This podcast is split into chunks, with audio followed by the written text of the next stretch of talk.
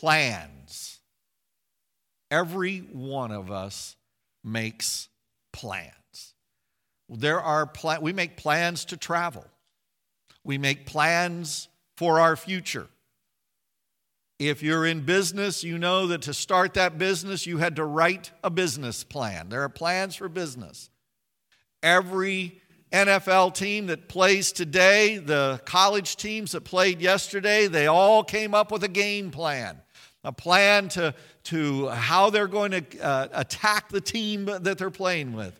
Uh, people who get married plan for their weddings, and sometimes they plan for years for those weddings. You name it, we all make plans. But the problem with plans is that no matter how much we try, no matter how much we try to plan, no matter how detailed we get, we humanly cannot control every contingency. We plan a vacation. Several years ago, Charlene and I planned a vacation. We're at that point in our lives where now we get to plan our vacations and it's just the two of us. And so we planned a vacation and we were sitting there talking. I said, Where do we want to go? Where have we not been that we want to go? And we both said, Let's go to Vermont. We've never been to Vermont. Let's go to Vermont. So we planned this trip to Vermont. We bought plane tickets. We made hotel reservations. We were going online and looking at things to see and do in Vermont. That was in February of 2020. And we had to cancel all of our plans because of this thing called COVID.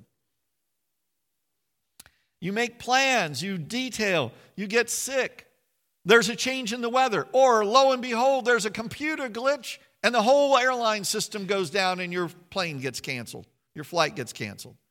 You plan for business and you have all the plans, and all of a sudden the market drops, investors pull out. You plan for the big game. You have all the players ready. And then in practice that week, your star player tears an ACL. Now you have to change all the plans. When I think about plans, I often reflect on the street wisdom of the former heavyweight boxing champion of the world, Mike Tyson. He was, he was in a press conference. It was, the, it was before he had a fight with Evander Holyfield. Then somebody asked him what his plan was for the fight, and Tyson said, Everyone has a plan until they get punched in the mouth. We all have a plan until all of a sudden we don't. Now, it's not wrong to make plans. But we need to realize when we make plans, we rarely are able to carry out our plans exactly how we envision them. Because in life, there are just too many moving parts. God has a plan. God has always had a plan. And unlike us, God is not swayed by the moving parts or the delays or even the foolish acts of his creatures. God has the ability to bring about his plan, and he is patient enough to work that plan around you and me. God's plan at the very beginning was to create a world, to create a place where his creatures would live in harmony to create this place where his creatures would cultivate a culture and a society where his name would be honored and glorified and where they would live in peace and harmony. But sin entered the world. Genesis 3 tells us that sin entered the world through the choices, the decisions of Adam and Eve. And it seemed that God's plan was to go awry, but God had already planned for that contingency. He knew that was going to happen. And in fact, as he's talking to them and the serpent in Genesis 3 and verse 15, he tells the serpent that one day the offspring of the woman would crush his head. God had a plan. His creatures, however, in their sinful behavior, sometimes unwittingly do all they can to thwart God's plan. And, and you read from Genesis 3 all the way through Genesis 6, and it is so bad that God says, that's it. We got to start over. We're going to wash everything away and we're going to start again. And he starts with Noah. And Genesis 9, as he's talking to Noah after the flood, promises one that he reminds him that human life is sacred. And he reminds him that he's never going to destroy the earth that way again. And it seems like maybe things are going to be okay, but there's sin right away because sin is part of our nature. And by the time you get to Genesis 11, instead of spreading out and multiplying and filling the earth, the people decided to gather in one place and to build a ziggurat to the stars, and they're going to worship not God, but the stars. And so God has to move things along. The confounding of languages is not a punishment, it is God saying, if you would have obeyed, and if you would have spread out through the earth, there would have been a natural development of language and culture. But since you're choosing not to, I need to move it along. And so people move out. But God's plan, God's plan hasn't been thwarted. In Genesis 12, he reaches out to a pagan worshiper named Abram. And he promises Abram, if you follow me one day, I will bless all nations through you.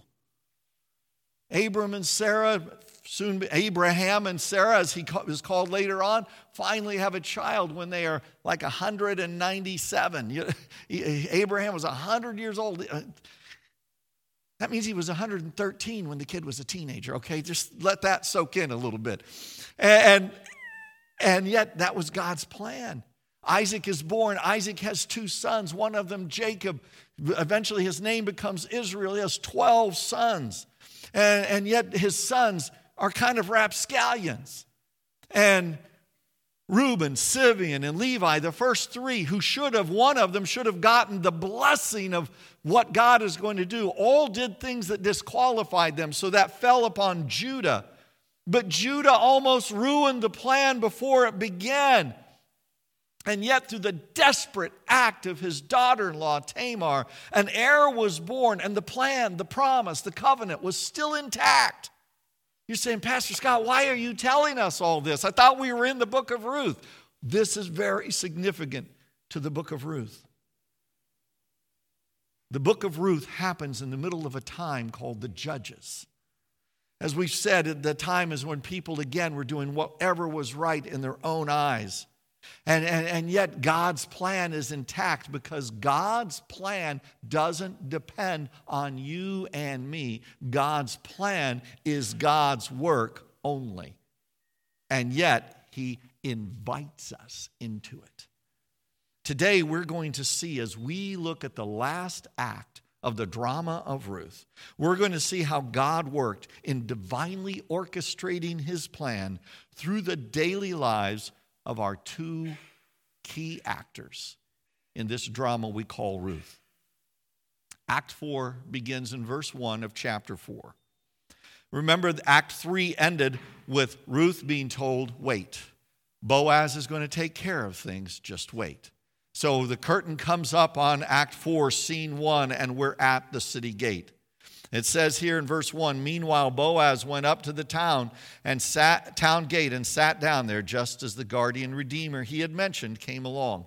Act 4 opens and Boaz is sitting at the city gate. This is where the, the business of the town took place. Uh, in, in our mind, think of it somewhat akin to the government center.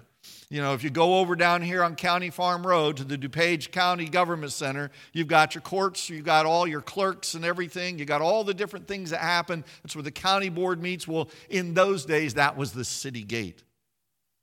Business was transacted at the city gate, disputes were settled at the city gate, decisions were made at the city gate.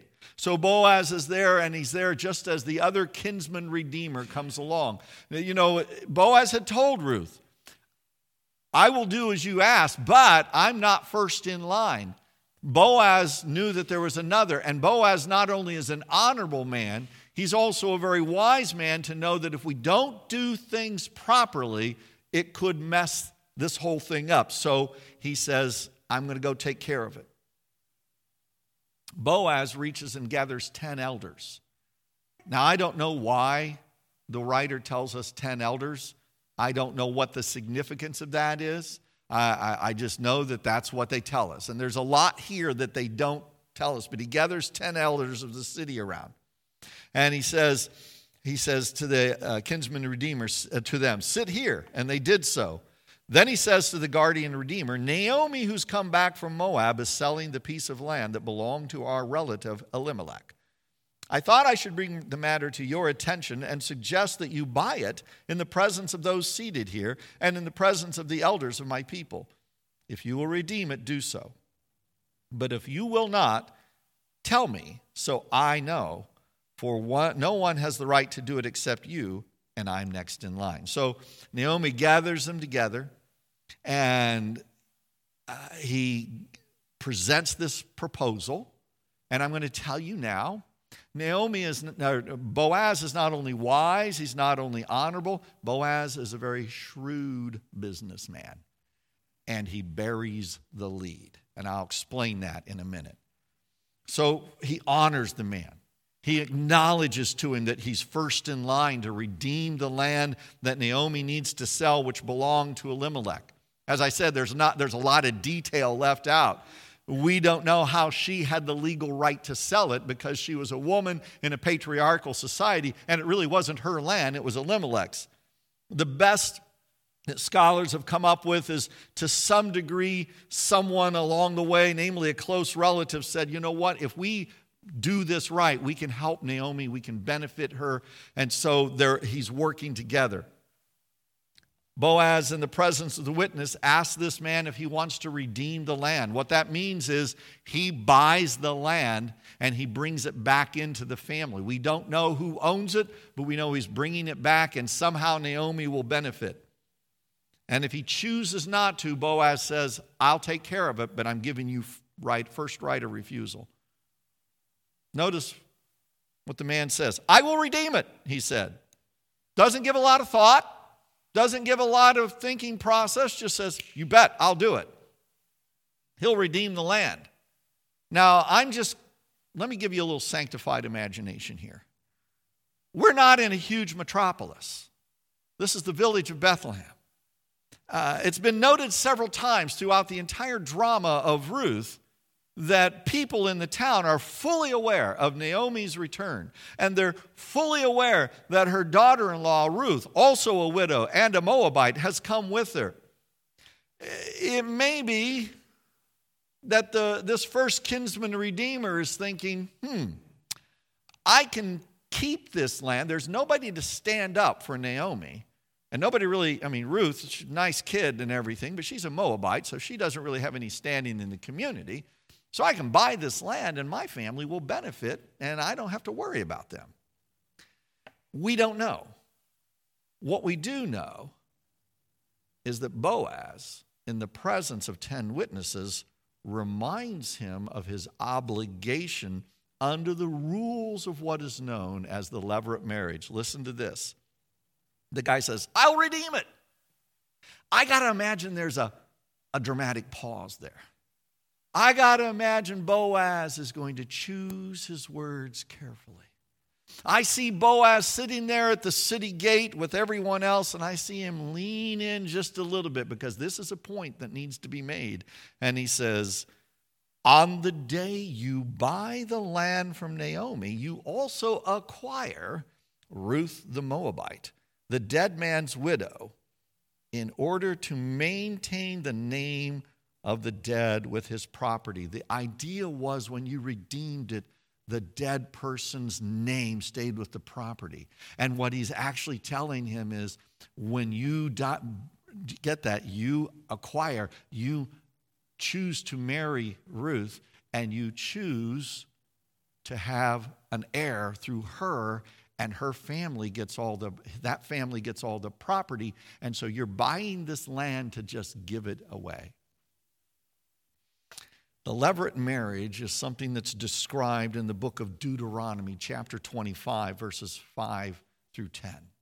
The levirate marriage is an act of God's grace to protect women in a culture that was patriarchal, in which only men had the right to own property. The passage in Deuteronomy 25 describes that there are two brothers, two brothers both married. One of the brothers dies, and thus his wife is left as a widow. And the living brother it should then is obligated. It's, it's one of those things, it's, a, it's like a social obligation that he is to go and marry the widow, his sister in law, and to have an heir through her. They had no children when the brother died, have an heir through her, and then that land stays in the brothers, his brother's family. Now, Deuteronomy tells us that if the living brother refuses, and it says it this way refuses to show that kindness and grace to his dead brother's wife, she can take him to the elders. And they will call in the living brother and they will challenge him. And if, I love this part, if he still refuses, if he is stubborn and still refuses, in front of the elders, she can reach down and yank his sandal off and then spit in his face, that's in the Bible, people, and spit in his face in the presence of the elders and says, This is what is done to the man who will not build up his brother's family. From this, then on, the Bible says his whole family line will be called the family of the unsandaled. You really don't want that showing up in your ancestry.com research. He's the family of the unsandaled. Why do I tell you that? Let's go back to scene one.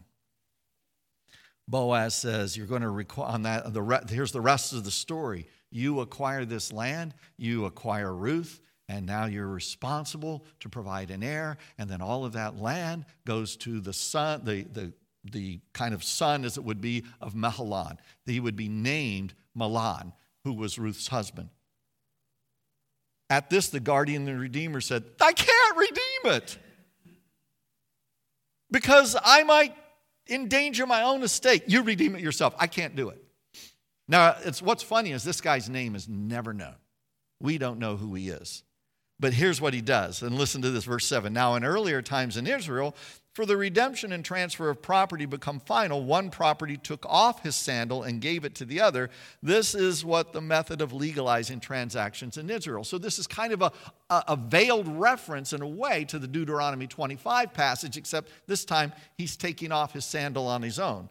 So the guardian redeemer said to Boaz, Buy it yourself, and he removed his sandal. So now this guy goes walking through town back home to find another sandal because Boaz has his sandal. It's kind of like the deed of the property.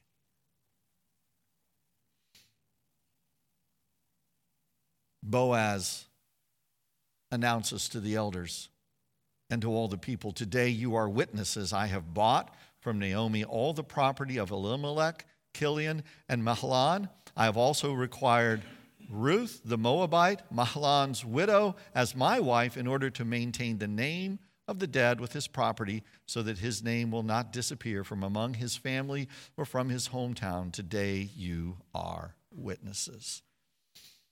The elders are all pre- and all the people at the gate said, We are witnesses. May the Lord make the woman who's coming into your home like Rachel and Leah, who together built up the family of Israel. May you have a standing in Ephrathah and be famous in Bethlehem. Through the offspring of the Lord, through the offspring the Lord gives you by this young woman, may your family be like that of Perez, whom Tamar bore to Judah. We'll come back to that. What a blessing. What a hope. What a reference. A reference to Tamar, the mother of Perez, born out of a desperate act with her father in law in uh, Judah. On the surface, this is merely a business transaction, and those are really merely nice words. But we know the rest of the story.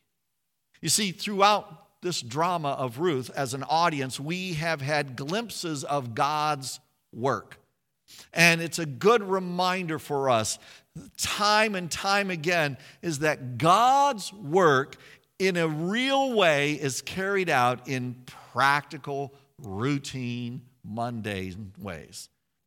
God's plan is often carried out in our normal routines. Hang on to that. God's plan is often carried out in our normal routines. Now, I know there are good and godly people. I remember hearing it when I was a student in, in Bible college and seminary. Good and godly, well meaning people talk about dreaming big dreams for God, talk about doing great things for God, talk about radically selling out for God, talk about being in full time Christian service. Nothing wrong with all of that. There are people that God does give big green dreams and, and they, they radically sell out and they're in full time Christian service, which doesn't mean that the rest of you are part time Christians. We're all full time Christians. But sometimes when we hear that, sometimes when we read those statements, sometimes when we look at the great things that people have done, we get the idea that if I'm not just killing it for God right now, maybe I'm kind of second rate. But from this scene, Boaz is doing God's perfect will simply by transacting business, by simply being a man who is naturally a protector and a provider. It seems to be his nature. He's simply doing the next right thing. He's not thinking, you know, if I do this, she's going to have a son who's going to have a son who's going to have a son who's going to be David, the shepherd king. You know what? From the line of David is going to come the Messiah. I am doing great things for God. No, Boaz is saying, This is the right thing. I need to take care of this widow and her mother. Nobody else is stepping up. I've been asked to do this. I'm going to do the right thing. And by doing the right thing that's just transacting business, he becomes part of God's plan.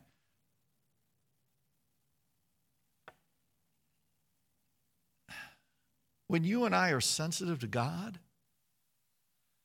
when you and I center our lives around loving God and loving others, it's in those simple things that we are already doing God's work. There may come a time when God sets something big in front of you, something that is just a bigger vision than you can imagine. But I'm going to tell you, so often when we minister and live in the routine, loving God and loving others, we are doing the work that God has set before us, and that's important work. Remember the words of Jesus, the ultimate kinsman redeemer. They're recorded in Matthew 10 42. And if you give even a cup of cold water to one of the least of these, my followers, you will surely be rewarded. God blesses the little routine things done in His name, and He's pleased. Some of you have heard me tell the story. I ought to have Charlene come up and tell it, but then I want to eat this afternoon. Some of you probably heard me tell the story of a friend of Charlene's that I got to meet once. Charlene called her Aunt Jenny. I became acquainted with Aunt Jenny as Charlene and I were dating because uh, Charlene would sometimes come from the, the campus mailbox and have a little note from Aunt Jenny. There would be a little gospel tract in there and a little note of encouragement. It was a few years later that we were on our way somewhere, or coming back from somewhere, and we stopped in to see Aunt Jenny. I think she lived down in Bolingbrook. And Charlene walked in. Oh, there was a big hug. And how you doing, Aunt Jenny? Oh, I keep busy. Oh, what are you doing? Well, I have my literature ministry. That, and she had this table, and there was all these little note cards, and there were these little tracts, and there were stamps and envelopes, and she had these. I think she did she teach good news clubs, or but there were people that she had met along the way, and she would, as she got to know these people and all, she would send out letters to them and notes of encouragement. Her literature ministry.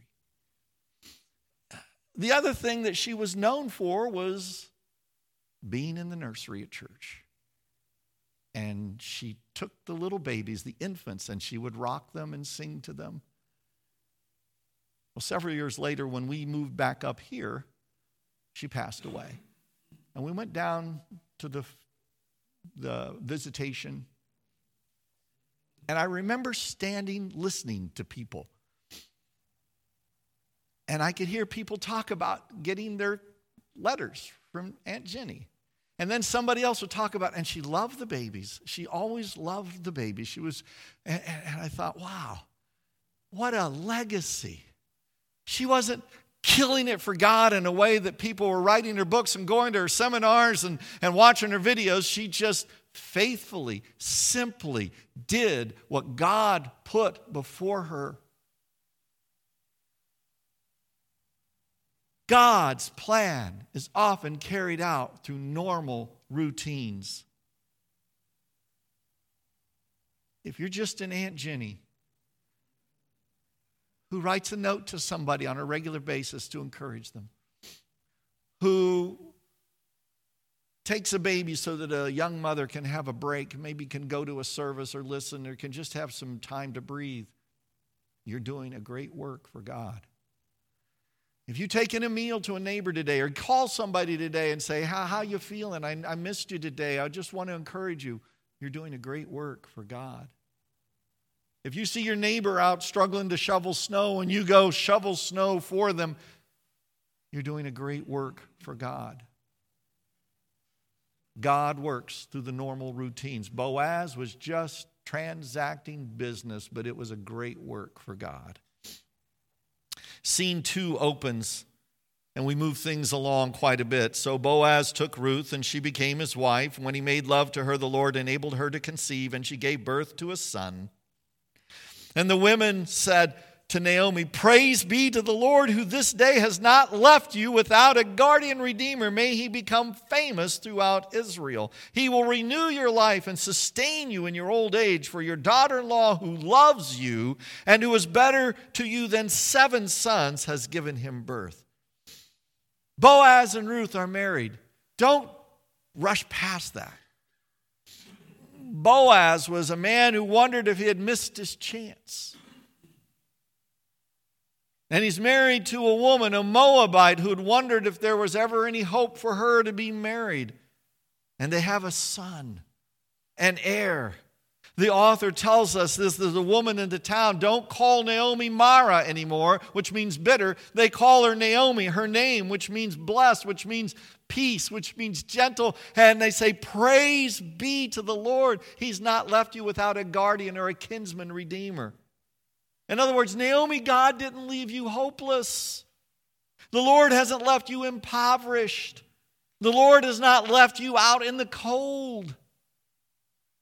If perchance you are feeling alone or invisible or empty today, can I remind you, God has not forgotten you. He knows right where you are. He restored Naomi. He restored restored the land of Elimelech. He redeemed the family name. He gave them an heir. Naomi, he's blessed you with a daughter in law he loves, who loves you. What a, what a statement. Who's worth more than seven sons. That tells you a lot about the character of Ruth. Ruth, who did not grow up worshiping Yahweh. Ruth, who grew up in a Moabite culture who somehow has seen that Yahweh is the one to follow.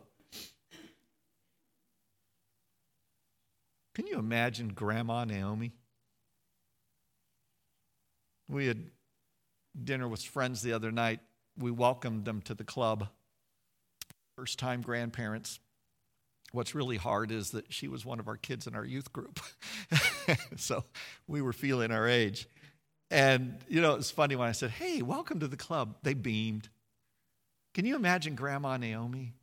She came to Bethlehem thinking life was over for her. She came to Bethlehem thinking there was no hope.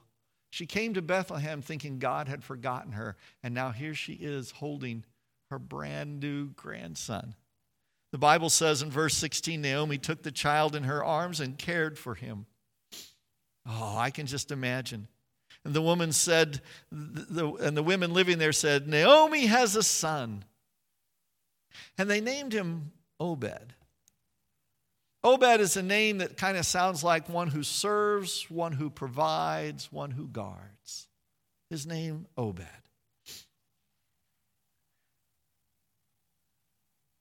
And then the author gives us a little snippet of a genealogy, and then we end with a bigger genealogy.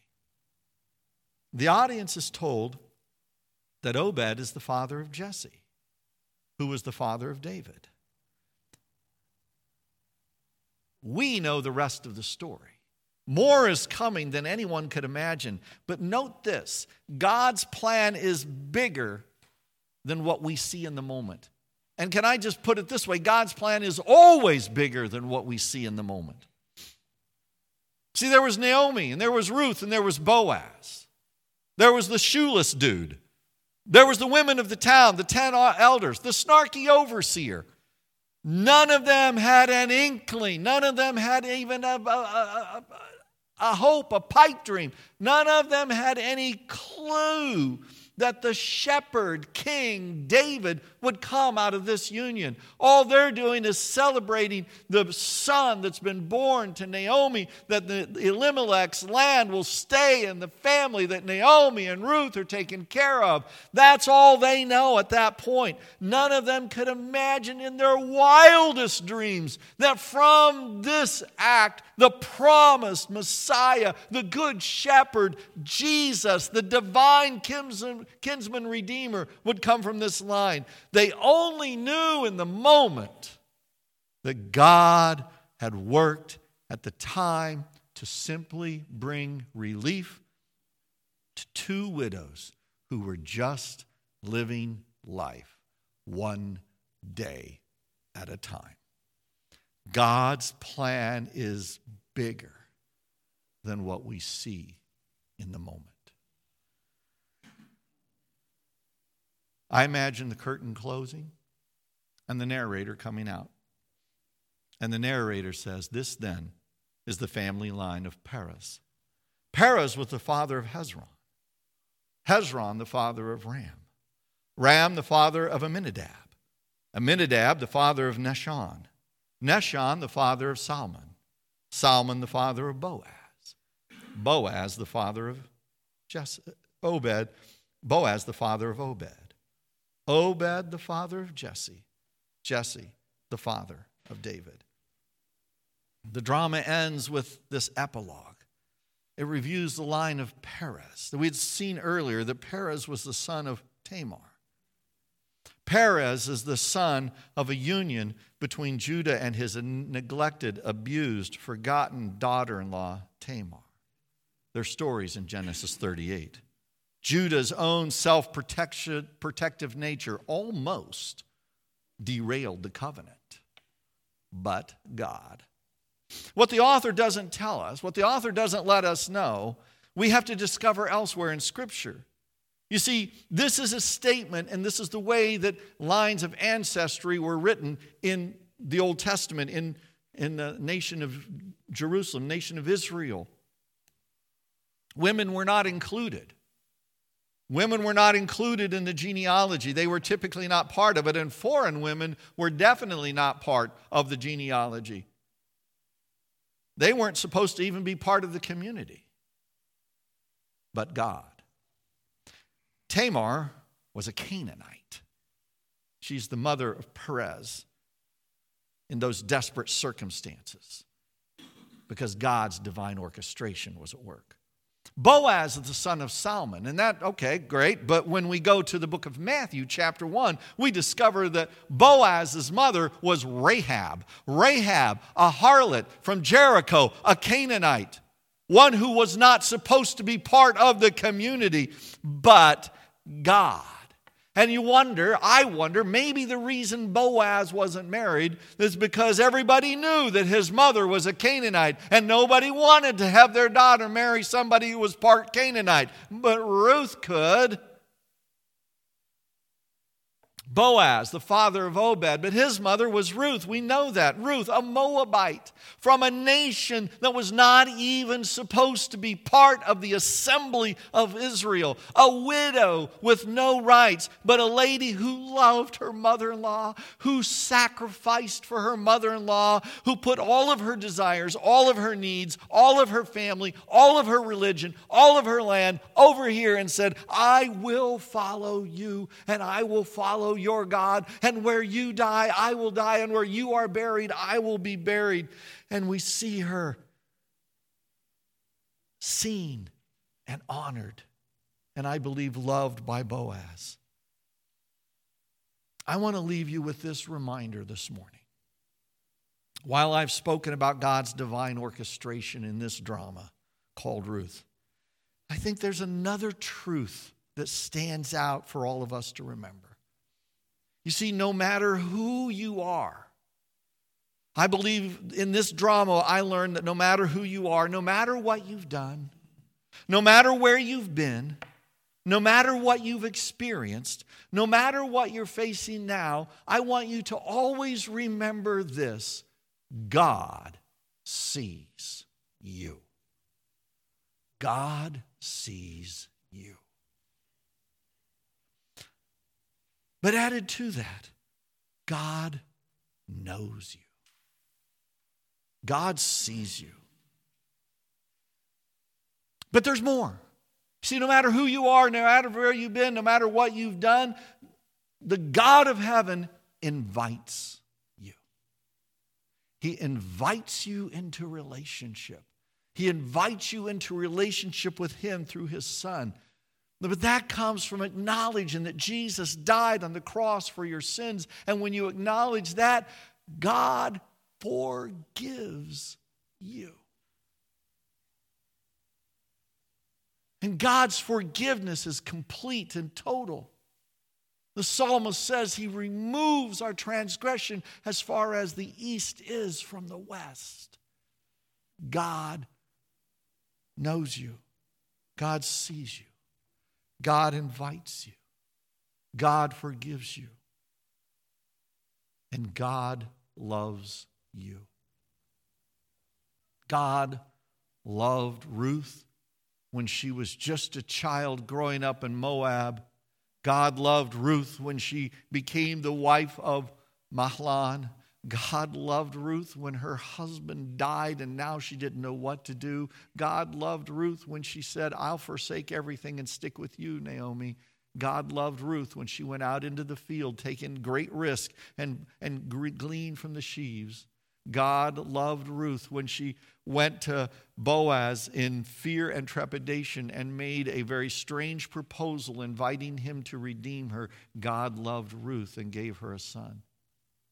I don't know how the years shape up. I don't know if Ruth and Boaz ever knew their great grandson. I doubt it since he was the youngest of seven and life wasn't very long at the time. But God knew. God knows you. God sees you. God invites you. God forgives you. God loves you. Nothing can get in the way of God's plan. He invites you to be part of that plan as you have put your faith in Jesus, the ultimate kinsman redeemer. And it's not something that now you have to go out and try to write a book or change a town or you know, start a, a, a business, or it's just love God, love others, live the life that God places in front of you, and trust Him to do His work through the routine of your life. Father,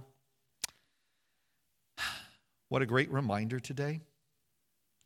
Sometimes we need to be reminded that it's not about the big stuff, it's just about the little, the normal stuff. I pray this morning, Father, that as we are in this place in this time, as we'll take a few minutes and remember your ultimate gift of love is the death of Jesus Christ on the cross, that we would be mindful of the fact that you're a God who knows, sees, invites, forgives, and loves us. And may we rest in your presence and keep our eyes open for the next right thing to do in your name. In Jesus' name, amen.